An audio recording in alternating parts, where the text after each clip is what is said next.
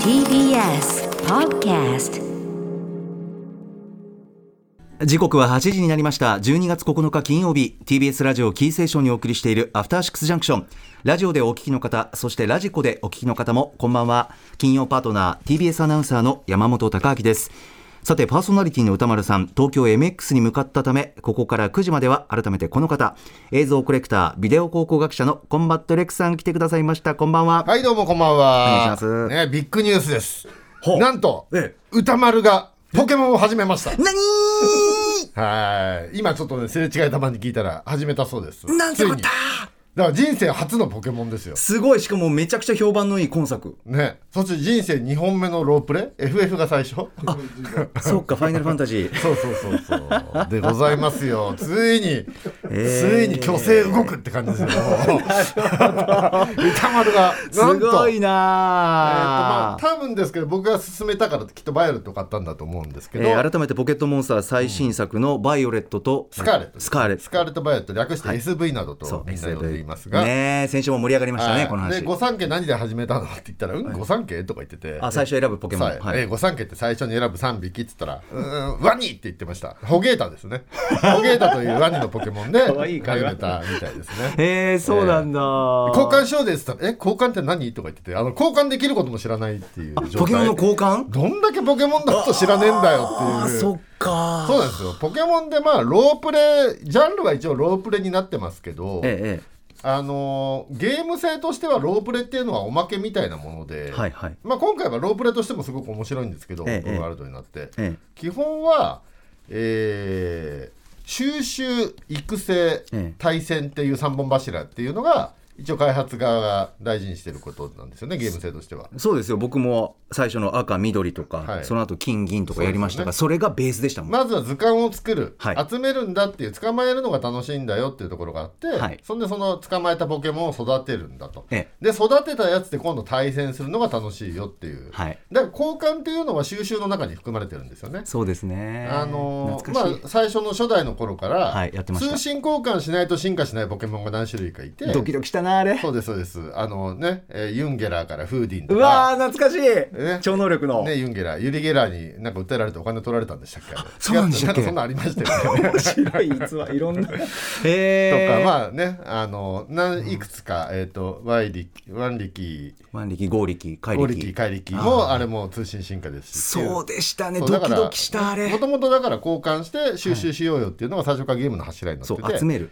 その過程でロープレっていうのは、まあ、一応ひな形にはなってるけどロープレとしてすごく面白いですよって売りはしてないんですよね元からね。ああそうか、はい、そうだそうでだも今回はオープンワールドにしたことによってロープレとしても復活したっていうか、なるほど進めるの自体がすごく楽しくなったっていうのが新しいところですね。なるほどうんあの僕そういえば先週南米が舞台とか言ってた言ってたじゃないですか、えええなんか攻略サイトとか見たら割とみんな舞台スペインって言ってますね、ああれっていうえみんななんでスペインだと思うのこれ南米じゃんと思ったんですけどああそうか人それぞれ受け受け取り方が、まあ確かにスペインと南米は関係があるので、あのどっちかはまだね運営が何も出ないから分かんないだろうとは思うんですけどなるほどなるほどあそうかそう割そうなとんねでなすねんかスペインっていうことになってるっぽいへですースけペイど、ン俺はでも衣装とか見る限り南米だと思ったんだけどなああそうですかほうほうほうほうなるほどそうなんかメキシコっぽい衣装とか着てるかあらーあと御三家の水ポケモンのクワッスっていうアヒルみたいなやつがいるんですけど、ええかわいいそいつが最終進化すると、はいウェーニバルって名前でえ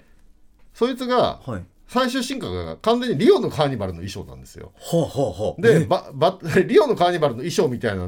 のウェーニバルっていう水ポケモンになって絶対バトルの間ずっとサンバ踊ってるんですよ そいつがだからこれ南米じゃないのって思ったんですけどねああなるほどなんかでもみんなスペインって言ってるから 俺が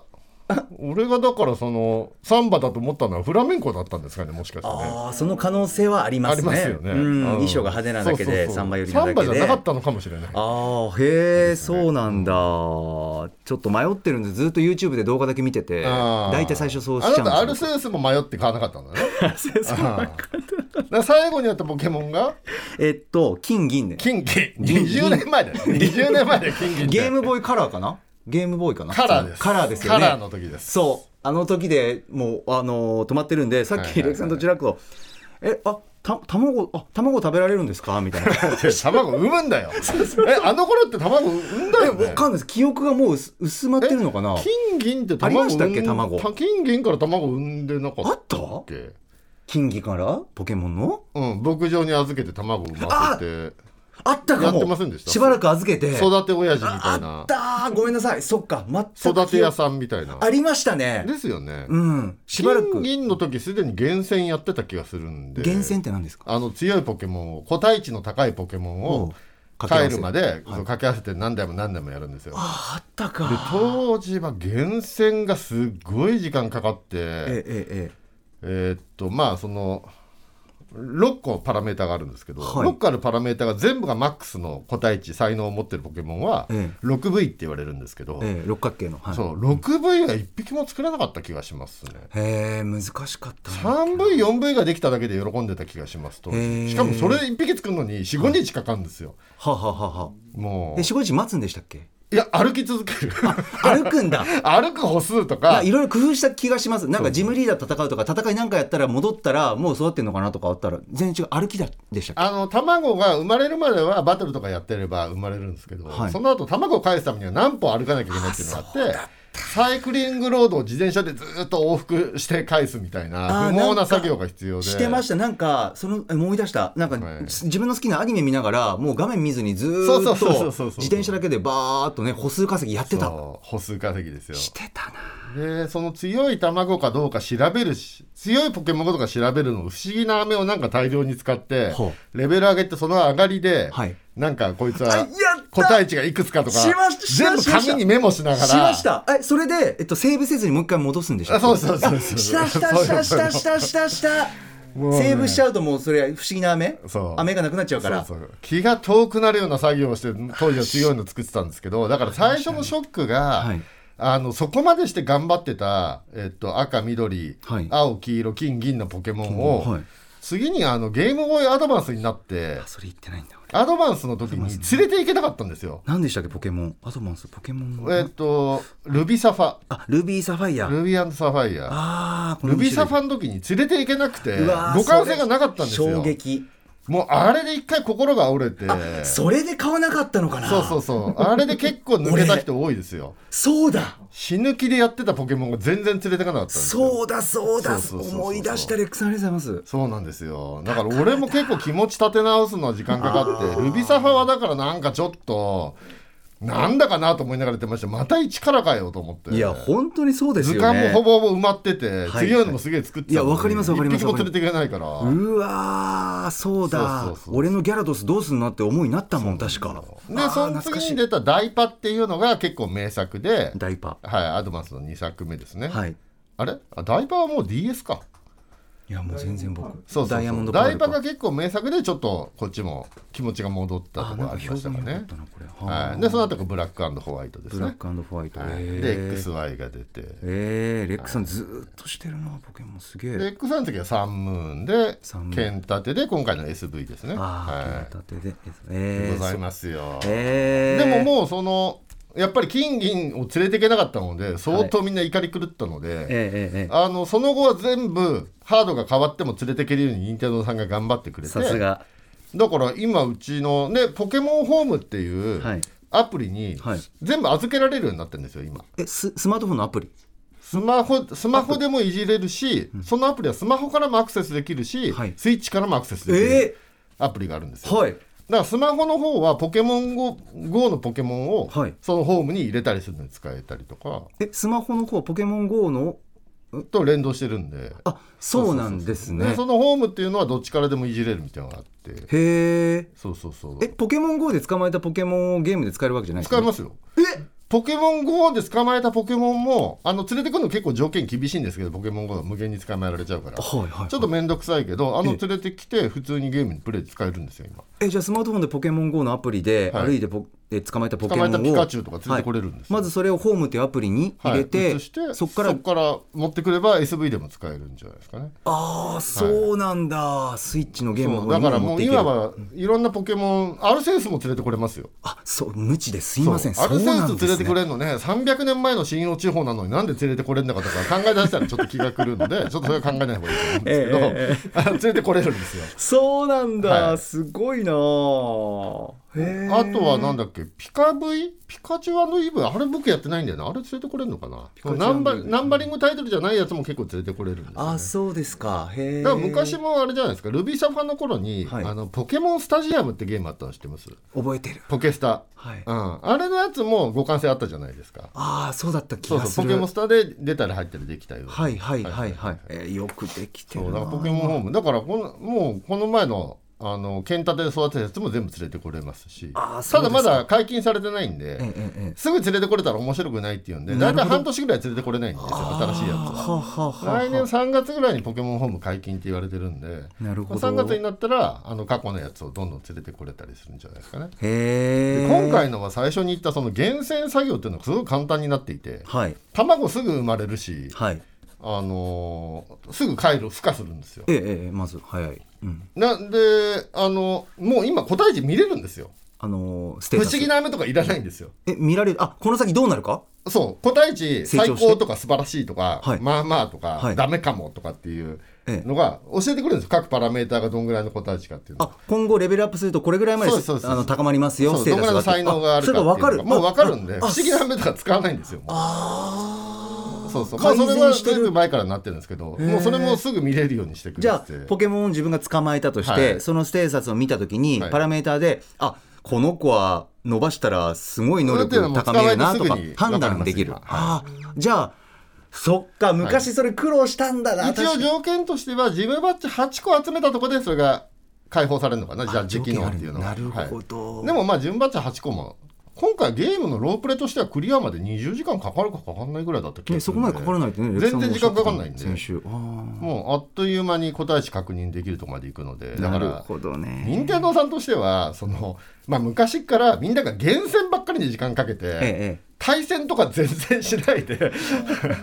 対戦してる時間より厳選してる時間とか長いのずっと任天堂さん多分よろしくないと思ってたんじゃないですかねでも厳選の先には戦って相手に勝てるぐらいのポケモンを育てたいってことですまよあね。そのためなんですけどそうですよねあの厳選ばっかり確かにでで全然もわかる対戦が始まらないみたいなわかりますでも気持ちわかりなまっすて。たのでそうだね。そうなのであの最近はもう作品ごとに、はいあの厳選の時間が短くて済むようになってきててこの前の剣立てもだいぶ短縮されてたんですけど、ええええ今回はさらに短縮されてでるんもレクさんそこなんかいいのか悪いのかっていうやっぱり赤緑とか金銀のことを振り返ると、その昔の、はいはいやっぱりこう捕まえたポチポケモンを育てていくことに愛着が出てきて、で蓋開けたらどれレベルアップするとはいどれぐらい攻撃力伸びてるとか、はいはいはいあこの子ってすごい成長する子だったんだなって、うんやっとわかるみたいな。うんででも結果そんなにこう成長が他のポケモンよりもなんかと弱くても弱くてもあの育てたし育てちゃったしそれでバトルしたい愛みたいな着してこいつで勝ちたいんだっていうもうなんかねそこのバトルのこうなんていうんですそかねれは考え方がサトシですね完全 にね、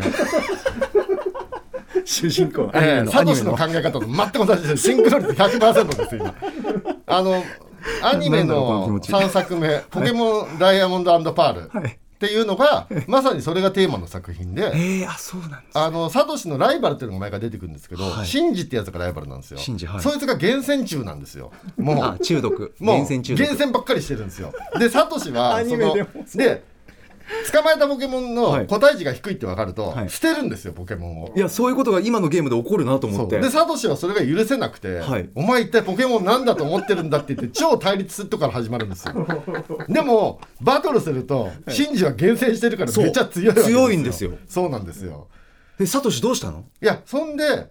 その個体値が低いって言って、はいシンジが捨てたヒコザルをサトシが拾って自分のポケモンにするんですよはいでめちゃめちゃ気も弱いし、ん個体値も低いからあの個体値も低い将来性もあんまりないポケモンだったんですけど、でシンジと作品の中で会うために喧嘩してバトルして、まあ、大体サトシも負けるんですけど、はい一番最後クライマックスのはいポケモンリーグではい戦うんですけど、はいその時はもうヒコザルは豪華ザルまで最終進化までしてるんですけど、ええええあのヒコザルの特性っていうのがさポケモンもう一個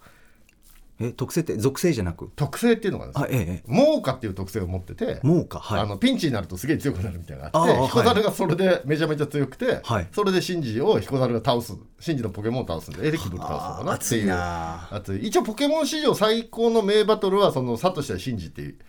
言われてるんですよこの二十二十数年のアニメの歴史の中で、あーそうですか、うんあれはね今見ても普通に熱くなりますようちのへえ娘も23年前にダイパ見てて、はいあのサブスクで、はいそれ見てめちゃめちゃ燃えてましたね、あそうですか、ダイヤモンドパールのシリーズもうねえその百何十話やって最後に2人で戦って、はい最後サトシとシンジの間に友情が生まれ芽生えて、はいお前のやり方もありかもなってお互いに理解を示して別れるんですよなるほど最高なんですよもうサトシとシンジの関係へ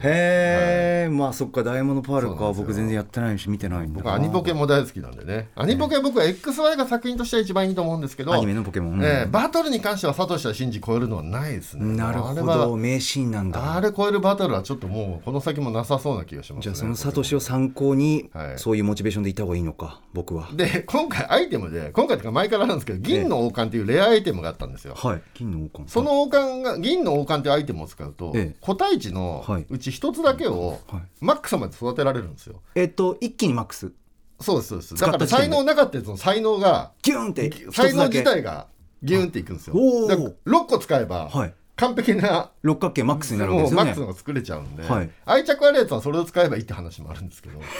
で今まではそれレアアイテムだったんですけど、はいあの今回それ普通に道具屋で2万円で売ってるんでえ そうなんですよ金そう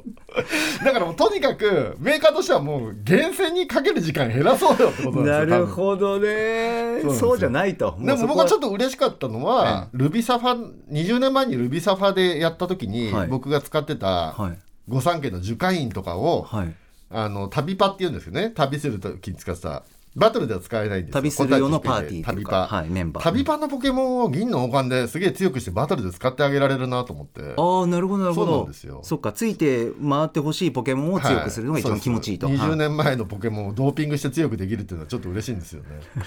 はい、今まで全然バトルで使ったことなかったですけどねいや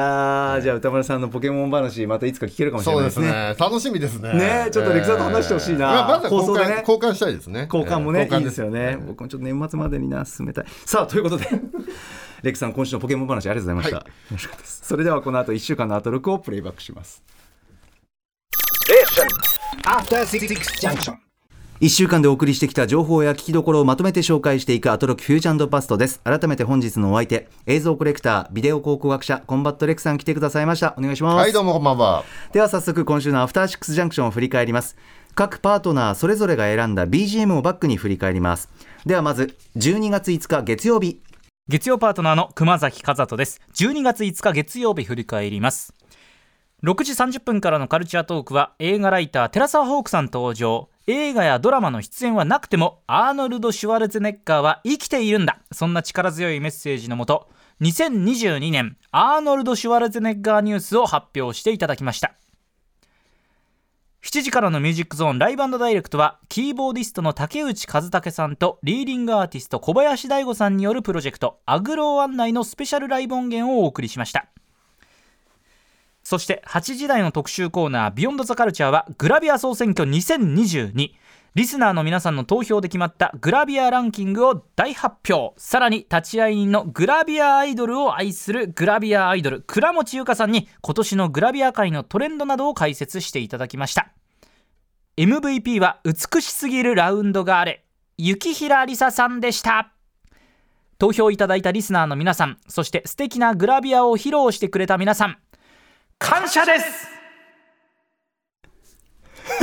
久しぶりに聞い たこれ力強いのはい、ということでね、そんな季節ですがさあはい月曜日レクさんいかがはでい、えした、ー、12月に入りまして、まあ、毎年恒例の重大ニュース系とか、えー年間ベスト系の企画が始まりましたということで、はいそしてそのね、第1弾、先陣を切ったのがなんと、アーノルド・シュワルツェネッガーニュースから始まるっていう、来ましたねこれから始めていいのかっていうね、1年の締めくくりをね、気がしますけど、あの先週もね、シュワルツェネッガー今年なんかニュースありましたっけっていうニはいュースも何も、なってましたよね映画も別に出てないような気がするそうそうそうしそう一体何みたいな特に報道でもシュワルツェネッガーのニュース見た気がね見た気がしないんですけど、って言ったらなんか歌丸さんがね、ええはい寺澤さんにやっぱり特集やるって聞いて同じこと聞いたら、何言ってるんですかシュワルツェネッガーだって生きてるんですよって言ってね,、反論されたって言ってましたけど、バシッとねはいはい、でまあ実際この放送を聞いてみたら分かったことは、はいシュラシュワルツェネッガーは生きているってことが分 かる分かるニュースでしたね。 うん製造確うん認基本的には何を言ってるかっていうと、はいもう、えー重大ニュースなんですけど、シュワルツェネッガーは生きてますってことを伝えるほぼ伝える内 容まあいくつかねちょっと知らなかったいい話とかもありましたけれども、ええええええまあ大枠はシュワルツェネッガーは生きているっていうまあ、あとは制作中の作品だったり最新映像作品とかねとかねまあちょっとそんな話もありましたけどうも、んって感じでしたえ生ーきていたはい、スタローンと楽しいハロウィンを過ごすってこの5位とかいいですけどねほっこりしたなこれで改もめて一覧眺めてねね、草あの僕知らなかったですけど、シュワルツェネッガーを罠にはめた話とか、あ、したスタローンを罠にはめたっていうね、あーはいはいはいはい話を真実だって認めるとかねねサロン騙したって刑事上、ママにね、お手上げ。 あれです 騙されるスタローンもアホすぎるんだけどね 脚本を読んでダメだって気づけよって話なんだけどシュワルツェネッガーから横取りしてやるって言ってねあんなバカみたいなのが出だったのかと思うと まあ面白かったですね、まあ、あの頃はお互い殺してやるって思ってたっていうのいやは本ね当今一番親友ですからねえまああんなもんですよすごいねなあまあでもスタローンとか手話とかのインスタ見てるとしょっちゅうお互い出てきますしね、あすんごい仲いいんですよ、えあとすぐホームパーティーすると、あれエクスペンダブルズのメンバーメンバーが集まってたりと かすげえだからあのエクスペンダブルズの最後のバーのシーンってあれ別に普通にスタローンチとかでやってるホームパーティーと変わんないんですよメンバーがあそこで想像つなげられるななんか楽しいあそうなるほどあなあるいほつどらみんな仲良しだからステイサムとかみんなスタローンとか集まってあージェイソンステイサやってムんですよあーだなるかほらどそう昔のたけし軍団みたいな感じでみんなスタローンチにスタローンチに集まってるんですよねあれねなるほど、まあねエクスペンダブルズも言ってしまえば頑張るマンみたいなもんですからねやってることは強いて言うならそうですねあはいという感じでございます、そして、えー8時台ですね、えークマスの年に 1, 回の、はいえー入婚の企画ですね来ましたねえーグラビア総選挙2022でございますはーい、えーメールいただいてます、えーラジオネーム NSTRD さんです、えー私はグラビアについてコンビニで雑誌の表紙を見かけていい笑顔だなと思うくらいでグラビア総選挙を聞くのも今回が初めてでしたあありがとうございますゲストの倉持さんの解説が感情を揺さぶるようでしたえーグラビア楽しかったまたやりたいと思ってもらえるようにしたいという倉持さんのコメント本当にグラビアアイドル界を盛り上げたいんだなと伝わってきましたそして今回印象に残ったのは熊須元井、えー、風戸さんですグラビアアイドルの名前が呼ばれるたびに「おお」とか「そうなんですよあれはびっくりしました」というリアクションに本当に思い入れが思い入れの強さを感じ、えー改めて風戸さんはグラビアが好きでグラビアアイドルに敬意を持っていることが伝わったのでしたということですレックはさん、い、風戸さんってね風戸さん後輩にそう呼ぶように強要しているっていうね なんか熊面言うとなんか面白いんだよなだから宇垣さんだけが風戸さんと呼んでいてあそうだええ後輩には風戸さん呼びを強要してるっていう風とさん感じめて話どっかこの日の放送でどっかしてたんですよねこの日の放送アピールの声でした、はい、風戸さん風戸さん風戸さんまあ確かに3文字だし呼びすやすごいよね俺のことこう呼んでくれっていうのなかなかないですけどね言わないっすね高木さんって呼んでなんて言えないなむし ろえなんて呼んでるんですか普段えっと誰をですかえ熊さん熊崎さんのことをあーえっとくまちゃんかくまあそすっか熊ちゃんくまちゃからんのっかて声かけますね、はいはいはいアナセンター行ったらねたまに、うん後輩にはだから風戸で呼ばれるんですね割とねね風戸さんって呼ばれたいんだな、ね、割とへライダーみたいな名前ですよね。確かにカザトってね風に一斗かのとこねな、昭和ライダーみたいな名前ですよいねや。本当、はい風戸さん今回盛り上がってましたよ、はい、そしてグラビア総選挙でございますが、ええまあこれは何がそう一番何に圧倒されるかというとやっぱり倉持さんですいや本ね。当にすごいですね倉持さんのグラビアに対するその愛情と、ね、哲学とか見識とか、はいそしてあのむき出しの欲望っていうんですかねいろいろねズバズバっとこうおっしゃってくれる、えー倉持さんがいてくれるからこそ全てに圧倒されるという感じでうんでしたでグラビアアイドルって、はいまあ最初デビューする時って10代の子とかもいるじゃないですか。ええええでだからなんとなくイメージですけど、その被写体側の人って、はいもっと受け身だっていうイメージが、受け身ええうん、あるんですよねだからカメラマンとか、はいプロデュースする人が、ああしてこうしてって指示してあーはいいはいはいのーいろんな面を引き出すみたいな確かにまあ、印象はあるんですけ制作側ど、がねはい倉持さんぐらいのベテランになるとこれ下手なカメラマンじゃ撮れないですよね。ああなるほど倉持さんの方がグラビアに対する哲学とかがしっかり定まってねる保から、険式とかがなるほどそうそうそうあーこれ若手のカメラマンじゃちょっとね、そうですなかねなかですよね。逆に言うともうだからベテランのカメラマンさとんでかじゃないと張り合えないんじゃないのって思いね、むますしよろあうんの曲ね呼吸があればね、うん倉本さんとんでもない作品できるっていうねね若い人だとちょっとはい、そしてあの、まあ、ランキング自体はね皆さん聞いていただくとしまして、でも結構意外な方がはい入っていたりっていうのはねそうですね、え私もちょっとはい2位と思った節5はあ位りにまし結た構意外なあー確かに確かにもありっていう感じで。 2位のお話とかは面白かったな、はいうんなのでもうこれ割とそのグラビアっていうもの自体を拡張してますよね、そうですねのリスナーの方が拡張してくださってるっていうか確かにグラビア確ってかいにう概念をね感謝ですし2位のクマスの意見とかもはんあの同意できたすごく女の子が出てえきて、ーなるほどねあの水着とかでっていうのじゃだけじゃないんだよってそうですいねうことをねうんうんうんうんリスナーの方とかグラビアファンの方がそう考えてらっしゃるってことです確よかねに確これかはにこの結果っていうのは。んそうですねいやだからこれね聞いてて思ったのはそれこそ、えね、うちにも写真集ありますけど、はい新しい写真集をシュワルツェネッガーが出したら、これ全然ランクインする可能性があるんじゃないかってことですよね。もうなきにしもあらず、ねもちろん、うねんですよね、シュワちスゃタんはローンとかだからシュワが写真集を出せば、まあ、必然的に多分ね、肌の露出は多い写真集になるでしょうし、ね、そうでしょうね見応えというかですよねやっぱり多あ分みんな芸術的というかパンイチとかでそうですね体に油塗ってみあたいいないです写ね真集になりますよね多分ね。ねなんか見応えあるねな、ちょっそとれエクスペンダブルズの写真集とか出してくれれば来年の来年のグラビア総選挙結構荒れるかもしれないですからこれええこれ聞いてみたいですね倉本さんのご意見と熊もさうんこのの番組でだってエクスペンダブルズのメンバーが出したら1位から5位までエクスペンダブルズメンバーが独占する恐れがありますからねリスナーの方もねええ確かにそう かそうそうあのそうしたらあれじゃないですかあの三角締めさんがバンダムに組織票を送ったりみたいなこともありますからねジャンクロード・マンダムまあバンダムはエクスペンダブルズ敵でしたけどねうんってこともありますから、あ、そろそろ次行 けって。指示がそう、もう三十分だよ。いややばいーなありがとうございます、レッツさん。はい。さあ、続きましては、12月6日火曜日。火曜パートナーの宇垣美里です。12月6日火曜日、振り返ります。6時半からのカルチャートークは、映画パンフレットをめでる自主団体、映画パンフは宇宙だ主催の今井優也さんに、今年の映画パンフレットの注目トピックスや、おすすめの映画パンフレットについてご紹介いただきました。映画パンフレットやっぱり最高買いたくなったし、映画館に行きたくなりました。7時からのミュージックゾーンライブダイレクトはシンガーソングライターのシンリズムさんによるスペシャル卓録音源を披露していただきました。そして8時台の特集コーナービヨンドザカルチャーは読書についてあれこれ語らう雑談企画ブックライフトークフューチャリング浅井亮小説家の浅井亮さんに生まれて初めて読んだ本は何本にまつわる恥ずかしい話はなどなどざっくばらんに語らいました。本当に浅井さんはという感じでしたね。かつてないほど笑いどころに溢れたブックライフトークでした。靴箱に本はちょっと真似できないんですけど、本はパンはめっちゃわかる。まだ読んでない本がお家にたんとある。だからこそ、この世は生きるに値する。明日は何読もうかなはい、火曜日です。レックさん、いかがでしはたいか、、えー、火曜日は二十時台ですね。ブックライフトークに浅井亮さんがいらっしゃいました。いや面白かったメールいただいてますラジオネーム小言のんべえさん、えー火曜日ビヨンドザカルチャー浅井亮さんをお招きしたブックライフトークが面白かった受けを狙う浅井さんが いろいろ探っている感じが伝わってきてまた歌丸さんが用心していることも伝わってきておかしかった羽田圭介さんも作家なのにラジオ出演されると何か狙っている感がありますが、えー浅井さんは強烈ですねということです、はい、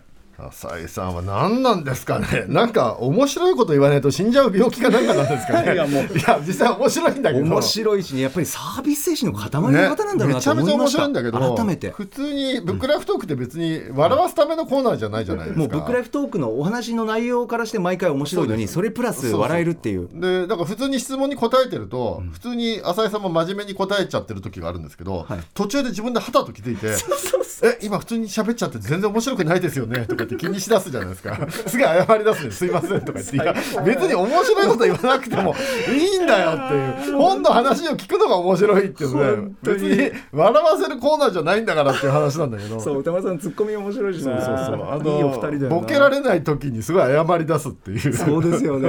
反省みたないななんでボケなきゃいけないって責任感があんなにあるんですけ ど浅井さんでは搭載したのその責任感みたいな一番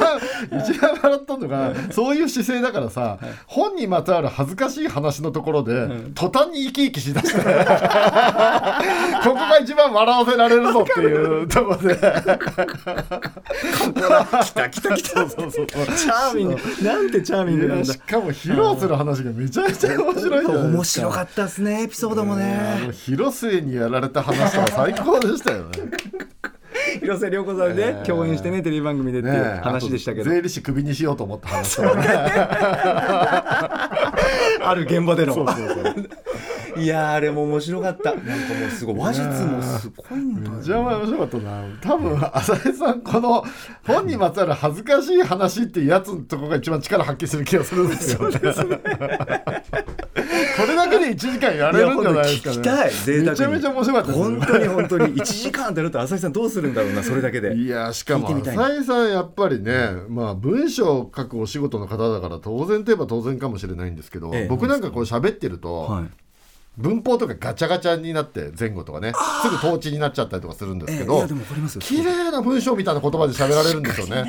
しかも回転が早いじゃないでいすやか勉強しないとなアナウンサ回ーとしても転早いし面白いし文章に多分文字起こししてもはい書いたような感じの、ねええ整った文章で喋るっていう確かにレクさんおっしゃる通りだから聞きやすいんですよね全体的にずっとは内容もあるし、はいそして笑いと反省もあって、そう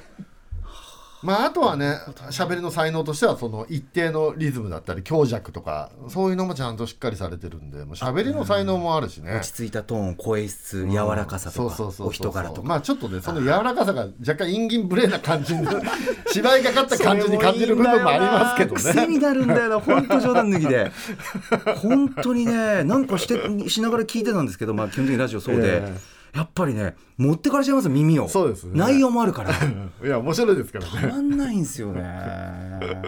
あとはまあ内容的にはい僕ちょっとした話ですけど、オーディオブックでいいのかな呼び方、その音声で聞く小説、まあ存在してたけど浅井さんの話聞いて初めて。一応アプリダウンロードしてちょっとお試し版とかあのあー使ってみましたそうですか初めてはいはいはいはい僕やっぱ音声聞くの好きなんで、人の声というかあの声フェチだしあの物語を読むっていうんじゃなくてそう声で伝えてくれる、ストーリーに入れるっていうのでやってみたらあこれありだなと思ってちあょそっうですかと発見を与えてくれました Amazon この回 Audible アマゾンオーディブルが有名ですよね、日本だと結構聞き放題で、ねはい、そんな回でもあるんで、まああと面白かったのは本どこで読みますって聞かれて風呂場でって言ってこれは他の人いないだろうって感じで言ったら 割と普通で全然驚かれなくてそれを気にしてたり とかめちゃめちゃ面白かったわかるわかるねあのしかも昔の話もね図書館から借りてきてなんとかっていうのもはいも交えてとにかく普通の球は投げたくないっていうね 意気込んであれってなった時の感じも面白いんだよないやこれはめちゃめちゃ面白いんで本当に今週おすすめでございます締めも見事でしたよねあの読書とはっていうのにあねーそうですねあのお答えも素晴らしかったしなさすが浅井さんまあ素晴らしいですねまた来てくださいは話聞かせてくださいぜひぜひ皆さん聞いあてりがとうございまくださいす本当に最高面白いです最高ですさあ続きましては12月7日水曜日です水曜パートナーの日々真央子です。12月7日水曜日振り返ります。6時台のカルチャートークは音楽ライターの小室孝之さんに2022年ベストクラシック3つの部門に分けて発表していただきました。7時からのミュージックゾーンライブダイレクトは9月に配信シングルヘブンをリリースした2人組ユニットクカたちが登場。こちらもタイムフリーでぜひ聴いてください。そして8時からの特集コーナービヨンドザカルチャーは2022年で一番すごかった文房具はこれだ決定会議 by 文具ジャム。今年もですね、文房具トークユニット文具ジャムのお三方に今年の文具シーンの総括をしていただきました。いやー、今年も本当におかげさまで安心して年を越せそうです。もうそれぞれ皆さんね、本当にこう、チャーミングな新メンバーを紹介していただいたんですけれども、例えば文豪はジェットストリーム新3色ボールペン。まあ、ジェットストリームはですね、王者として甘んじず、一方で王者ゆえに三色ボールペンの未来を担っていこうという覚悟すら感じた、こちらの新三色ボールペンでしたし、タコさんの一冊でも倒れないブックスタンド。すぐに QOL が上がり、さらにですね、本と一緒にもっと暮らしやすい生活がもうすぐ想像できる一品でしたし、もう私がナンバーワンとして恐れ多くも選ばせていただきました木立さんのドットライナーフリック。いや、今夜、忘れられない新しい景色を見せてもらいました。今年も楽しかった。来年も文房具に幸あれ。以上、水曜日でした。はい水曜日レクさんいかがでしたかはい、えーまずオープニングですね、はいあの森田清水監督の作品が今、ニューヨークで上映されてるっていうことで、あの現地から三沢和子さんが急は遽い出演してくださって、えね、ニューヨークの、ああ今に帰ってきたのか帰ってきてお電話なのか、はいそうか帰りたてでっていうで、あのいろいろお話伺ったんですけど、まあ、これはね、ニューヨークでも森田監督、全然忘れられてなかったっいていやう話すとかごいお話だったな、はい、語られてて、これはなかなか素晴らしかったですね。ねえ貴重なお話盛り上がってたっていうはいねこれ歌間さんもね、次回あったら行きたいって言ってたんで。はい、おっしゃってました、ね、これはあれですよスタッフみんなでニューヨークに行くチャンスじゃないですかおまあ金曜日は連れてってもらえないですけどねえなんでですかいや歌丸さんいない日だったりもするから それはそうなんじゃないですかなんでそこ付け足すんですか MX のために帰ってきたりするからだからいやそうそう金曜日はねそれ分かってますよそうそうだから金曜日は多分行けないですいやうそうなんだけど私いる日だ し夢だけ持たせてくださいよっていうことですよねすいませんね、でもまあ次回はニューヨーク行きたいなんて言ってましたねいいですねはいはいで、えー、18時半から小室孝之さんが選ぶ2022年ベストクラシック、はいね、なんだっけあのなんかイケメンのクラウス・マケラクラウス負け26歳天才記者の話からはい始まってね、そうですねえーみんな色めき立っておりましたけども、はい私もちょっとググってみたら、え確かに歌丸さんや日比さんもおっしゃってましたけど、どういうルートで26歳でそんなにすごいああとこに抜擢されるのかっていうのが、はいそのストーリーが分かんないですよね。なるほどだ確っかにてねベテランのね50歳60歳のすごい人がいっぱいいる中で、なんで26歳の人がごぼう抜きにしていけるのかっていうその仕組あーなみるピアノみたいにほコどンクールがあるんですかね指揮者のね何かしらが多分何でもちろんのし上あがっるんてですかねねそれもちょっと小室さんに聞きたいですねえねこの人この人と特集自体聞いてみたい感じがしましたけどね確かにうんはい、そして意外なことにね、はいえージョン・ウィリアムス指揮ベルリンフィルによる未知との遭遇が2022年どころか小室さんの生涯ベストだって言ってて。いや本当ねえ小室さんの生涯ベストってどんだけすごいんだっちゃう話じゃないですかこれ生涯ベストってねえこれはちょっと気になりますねはうんぜひぜひい、はい、だからこれベストレコーディングですから聴けるんですよね我々もこれ、そうですねはいはい、はい普ベス通トにレコーディ CD ンでグ聴けるってことですもんね2022はいえーこちら音楽流れますのでラジコのタイムフリーで皆さん聞いてくださいねはいはいえーそして20時代、えーはい文具ジャムが選ぶ2022年すごかった文具たち特集でございます。はい、ラジオネームキラキラ星さん、えー今週印象に残りましたこの特集コーナー冒頭から日比さんの「ワールドカップで気になっていることがある」に対して森保監督のノートは「国よ」とすぐさま打ち返す文具をそうこれね次々と新しい文具が紹介される中注目は文具と並んで日比さんの華麗なるリアクションねリアクションの最たるものは木立さん紹介のテープのり「国よドットライナーフリック」で私は翌日に早々に購入しました、えー実は2019年にタコさんがベスト文具に選んでいたのがこれと同様のテープのりトンボピットエアで私はこの時もすぐに買ってあまりの使い勝手の良さに感激しこの日から3年間愛用し続けていましたテープのり特有のビビビビビーという音使用感がなく静かなのです私の愛用品変更なるか大注目の特集コーナーでしたね、まずひびちゃんはねあのパリッコさんと文具ジャムと相性がいいですよね。確かにその印象あるなんかそのふたお二方とはなんかシッとこうリラックスしてる感じがしますよね。あそうですねごくそうですね慣れてるとこにね。はいなんかとてもひびちゃんの良さが出やすいですよね。ねえいろんなね言葉も飛び出しましたしはいさすがだなと思ってで今おっしゃってたそのフリななんでしたっけドットライナーフリック。はい国用の放送聞いててもどうすごかったのか横とか言って騒いでたけど、 はいすごいリアクショどンでうしいたがう相当どうい画う期こと的ななんんでですしよょうね。ね俺ちょっと分かんなかったです。現物今ないんですか。物がないらしくあないんだ。なんてかめちゃめちゃねびっくりしてたかそうら。ここうでもないこうでもない横なんだってい横っていうう横なんだっていうそもそもうテきたかみーたいプなのりってあ今古川光さんが構成作家のパソコンの画面で検索してますああこれがテープのりっていうやつかああそういうことか回るんだ横にそうあの今まではパカッと上に開くはいはいはいはいタイプだったんですよねではいはいはいはい上に開いた状態でこう押し付けながらビーッとテープを紙に敷くんですけどそうではなくそうするとなんかちょっと蓋のところとかもなんかこう見えにくくなるんですよね敷いてるところがこれがテープこれテープのりって言うんですねはいはいはいはいはいこれのりじゃなくてさあのホワイトとかで修正するやつだとかもあるじゃないですかあ修正同じようなやつでテープみたいなのもありますよねそうそうそうい白ろいんなテープでいろんな種類が同じような形ありますよねあこれののりバージョンみたいなこれの蓋がなるほど横に開くんだそう今まではパカッと上に開くんです よまあ確かに発明だけどそんなにあんなに驚くような言葉になって今ちょっと動画見せてもらってるんですけどっていう気がしますけどね。ああ面白いちょっとねあ確かにだから皆さんね画像検索しながら聞いてみるのは楽しいと思いあーまこすれよかこれだったんですね。はいはいまあこれ本当にあのいろいろ面白い情報いっぱいありますのでぜひ皆さん聞いてくださ。はいいということでございますえー紹介したものは番組のインスタグラムに全て上がっているので写真チェックしながら楽しんでみてください、あるんですねそっちはにねい、さあ続きましては12月8日木曜日木曜パートナーうないりさです12月8日木曜日振り返りますまず6時台のカルチャートークは東京赤羽のホビーショップフロンティアの山中渡店長が登場トイガンニュース2022と題してお話伺いました中でも中国製トイガンの回収騒動のお話が非常に興味深かったんですけれどもまあ一体何があったのかについてはぜひこちら本編をタイムフリーで聞いていただけたらと思いますそして7時からのミュージックゾーンライブダイレクトは d j k o さんによる年末を元気に夏エモティックアゲミックスでした k o さんの選曲はですねいつもドストライク世代なので本当に楽しい今回も高田久美さんそしてみひまる GT さんなどなどですねもう記憶が蘇るようなミックスになっておりましたあとゆいさんとかねぜひぜひ皆さん年末を元気に過ごすためにもこちらのミックス聞いてみてくださいそして8時からの特集コーナー「ビヨンドザカルチャーは現役クラブ DJ が選ぶベスト J-POP 特集2022ということでいい曲が知りたければ DJ に聞け7人の現役 DJ の方々に2022年リリースのおすすめ楽曲とクラブなどで実際にかけた時のエピソードなどを伺いました。音楽を聴くだけでも非常に楽しい特集なんですけれども2022年の J-POP がどんな年だったのか知る上でも非常にまとまっていますのでぜひ1年の音楽 J-POP 総ざらいとしてこちらも聴いてみてください以上木曜日でした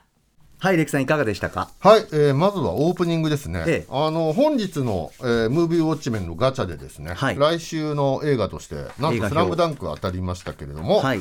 えー木曜日のオープニングで「スラムダンク見てきましたというお話が結構長々と歌丸さんがしてらっしゃるそのうで、歌丸さん報告、ねはい、俺は歌丸の映画表しか興味ねえから金曜しか聞いてねえんだよって人もちょっとこの木曜日あなるほはど、えーオープニングが聞くと来週の映画表が楽しくなるんじゃないかと思いますね立体的になるというか。ねねあれご覧になりました私まだ映画見てないんですけど僕もまだなんですよなんか評判がいいのはすごく、あのネット上ではそうですねちらほら出ていてあんまり見ないようにしてますかがなり評判いいとでもねどうすごいか書いてる人はあんまりいないです、ね、あそうですか、うん詳しくあーあのすごいから見てってだあからみんなもネタバレを避けながあら素敵進めてる方が多い、ええええまあ、僕がフォローしてる方が割と気遣いしてくださってあるな感るじなほんですけどどなるほどあのみんなあのすごいから見た方がいいとか、はい井上武彦映画の才能もあったのかみたいな書き方の方が多くほうて内容動向は誰も書いてないのであー僕も期待値は高まってるんですけどね歌丸さんの話聞いてますますちょっとそうますますというかあ、ねえそうかじゃあだから井上さんこれを満を持してね、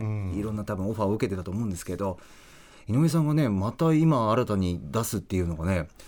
なんで受けたんだろうなとか思いながらでもなんかいろんな挑戦というか何なんですかね、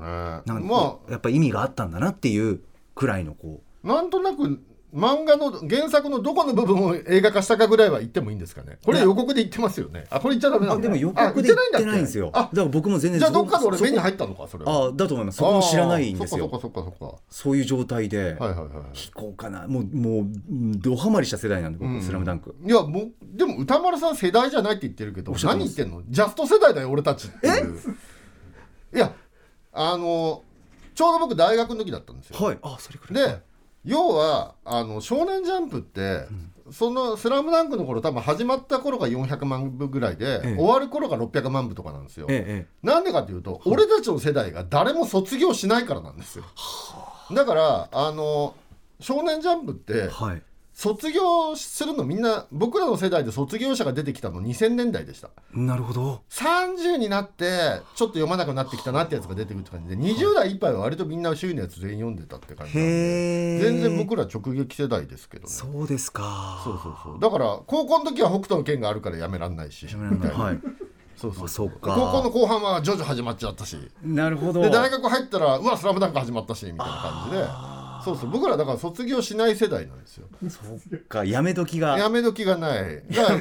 でやめ時があったとしたら2000年代の前半ぐらいの能力バトルものがすごく増えてきたあたりで結構抜けた人はえ何例えば何でしたっけそれって能。力バトルもの2000年代半ばぐらいですかね割とどんなあ割といろんなのがそうい出う作てき品て、あそうでしたっけはあーい、ジャンル違うだけで全部同じじゃないみたいになってきた時期あがあなるほどあっなてるほど。だからデへえ。スノートが終わったあたりで引いちゃった人とかは同年代であーデスノートアイシールドが終わって抜けたって人は結構多かったかもしれないへだから「スラムダンクは割と僕らももう全然えじゃあ歌丸さんは学じ食で「スラムダンクの話ばっかりみんなしてるみたいなゃあ少年ジャンプを手にししてなかったジャンプを歌丸さんは。歌間さんはねリングにかけるぐらいまでっつってましただかあーあそうでしたか。らフーマンの小次郎読んでない可能性がありますねあええセイント・セイヤも読んでなさそうなあー気がしますねなるほどなるほど。うんリンかけまでだから82年ぐらいリンかけ終わったのって812年ですかね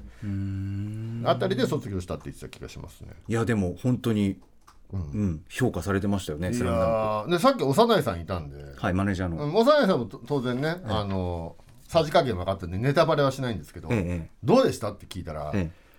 バスケがやりたくなりましたって言って三井久 志。三井久志バだスケがやりたいですって言ってましたえ そんな効果効能がある映画ってあんのっていう、えー、そうなんだ。え えと思っていやもういい年だよね幼いさんもいやでもね今からバスケ始めんのっいて話やじゃでないも「ですスかラムダンクでそういう力あったもんな昔読んでてまあも、もちろんあれでバスケの競技人口がめちゃめちゃ増えましたからねねそうですよね幼いさんの弟さんが、はいあのバスケをあれを読んで始めたっつってやはりそういう世代ですそね。れで僕は湘北のモデルになった高校まで進んだバスケでそうですか。て言ってまあしたー鎌倉の方のね。はい。そうそう言ってなまるしほたどええはいそうすごいな。だから安西先生のモデルの先生がその時校長先生だったって言ってました熱い。言ってましたねそうなんて話をしててでも内容に関しては言いませんけどねっていう感じで、あやばいもう50分ですねいやでも本当ちょっと娘と一緒に行こうかななんて思ってるんですけどね楽しみにしてます、うん来週歌丸さん映画表です金曜もぜひお聞きください、さあ本日振り返りで紹介した各コーナーはラジコのタイムフリー機能スマホアプリラジオクラウド各配信プラットフォームのポッドキャストなどでお楽しみいただけますここまで今週1週間のアトロクでしたこの後は来週1週間のアトロクの予定をまとめてお知らせしますラスタルして炎でみたいな。あ、すみません。ポケモンの話してました。まずは来週1週間のアフターシックスジャンクションの予定、一気にお知らせします。えー12日月曜日、6時半は映画ライター、村山明さんの2022年ベスト映画発表。7時はラストアルバム .jp をリリースしたボノボさん登場。8時からはスポーツジャーナリストの生島淳さんによる箱根駅伝入門。13日火曜日、6時半は漫画研究者の伊藤優さんによる2022年ベストアニメ漫画展紹介7時は12月21日に初の EP「イエタ」をリリー配信リリースするゆっきゅんさん登場です8時は少女漫画研究者富山由紀子さん漫画大好き芸人吉川きっちょむさんミュージシャンのスカート澤部渉さんの3人が2022年ベスト漫画を発表してくれます14日水曜日6時半は早稲田大学演劇博物館館長の岡室美奈子さんによる2022年ベスト日本ドラマ紹介、えー7時は諭吉佳作面登場8時は DJ、DJ キキさんと DJ エリカさんによる2022年の K-POP 総まとめ特集15日木曜日6時半はゲーム音楽専門 DJ ユースケサードさんが2022年ベストインディーゲームを紹介、えー7時はもうすぐセカンドアルバム「陽気な休日」をリリースするグソクムズ登場8時はゲームジャーナリストのジニさんと IGN ジャパンの編集者クラベエスラさんのお二人による発表2022年アトロク的ベストゲーム12月16日金曜日6時半の週刊映画辞表ムービーウォッチメンザ・ファーストスラムダンクを評論、えー7時はもうすぐニューアルバム無音をリリースする DJ プロデューサーのマッカチンさん登場8時は1週間の番組を振り返るこのアトロックフューチャーパストです次回のゲストはドロッセル・マイヤーズ代表渡辺則明さんですはいレクさんお待たせしました、はい総集編ウィークということで、ええーでもちょっと総集編とは関係ないんですが、年まあ、年末らしいとかもう正月の話題ですね月曜8時はいああ箱根駅伝ニュー来ましたねス箱根駅伝って他局の番組ですかこれ まあ番番組は他局だけどイベントとしては別に局関係ないですよね別にねまあそうですね、ええまあそうですよね他局の正月特番の支援になってる気がしてならないですけどえ えさすが TBS ラジオでもでもねあの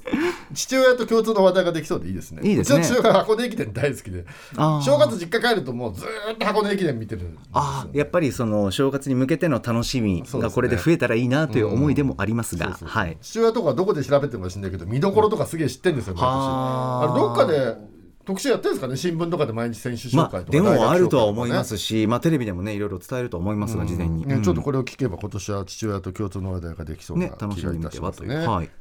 えーそして火曜日、ええー漫画部のちょっとこれ楽しみですね。来ましたねはい、正式にアトロック漫画部になったんですかこのこの方々が。え漫画部のみん なこの方々が。勝手にえですーね、 2022年 多分多分番組が勝手に言ってるだけでこの人たちが漫画部結成したわけじゃないですよね番組側でくくらせて事後報告ですよねくくらせていただきま した多分多分この人たち来てお前ら今日から漫画部だからって言われるんですよ ね漫画部の皆さんみたいな違いますって言えない何も活動まだしてないですけどっていう話ですけ どね、はいでもまあこれ楽しみですねこれ楽しみですねレミさんねはいはいはいあとは何の特集があるのかな来週は明日あとは何からあそうだこれ木曜日のゲームのやつね歌間さんも言ってたけどそうそうそうあのジニさんとクラベスラさんの意見が合わないのが面白いんだよねこれねああなるほどだから全然違うところに注目してるっていうかね、聞きどころうですそこもね含めてだからこれはすごいなかなか楽しいですねいいですねいいですねはいはい、はいまあそんな感じでまああとはやっぱり金曜日の「スラムダンクっていうさあねちょっとそれまでには見とかないとな、もう私は見に行きますよね聞いたらネタバレしちゃうもんなさすがにそうあどう今一切前情報僕も入れないようにはしてるので、はいなんかついつい見ちゃうとか入ってきちゃうってないですよねレクさん僕全然ないんです予よ告編みたいなやつは見ましたけどはいまあ予告編ぐらいははいねはいはえあの映像でずっと行くのあの質感でいわかんないですだから僕も全然えこれどういうことって感じだったんですけどえええ映像の質感ですよえアニメだねよねっていうえこれ何どういうことあの質感が新しいんじゃないですかわからないですけどなんですかね知らない二人がずっと予想で話してますけど ねはいあじゃあ私多分今年これで最後ですのではいちょっと気が早いですが皆様良いお年をありがとうございます、はいレクさん、まあ、それ以前に良い週末を来年もお願いしますはいよろしくお願いします岡田レクさんでしたお疲れ様です After Six Junction.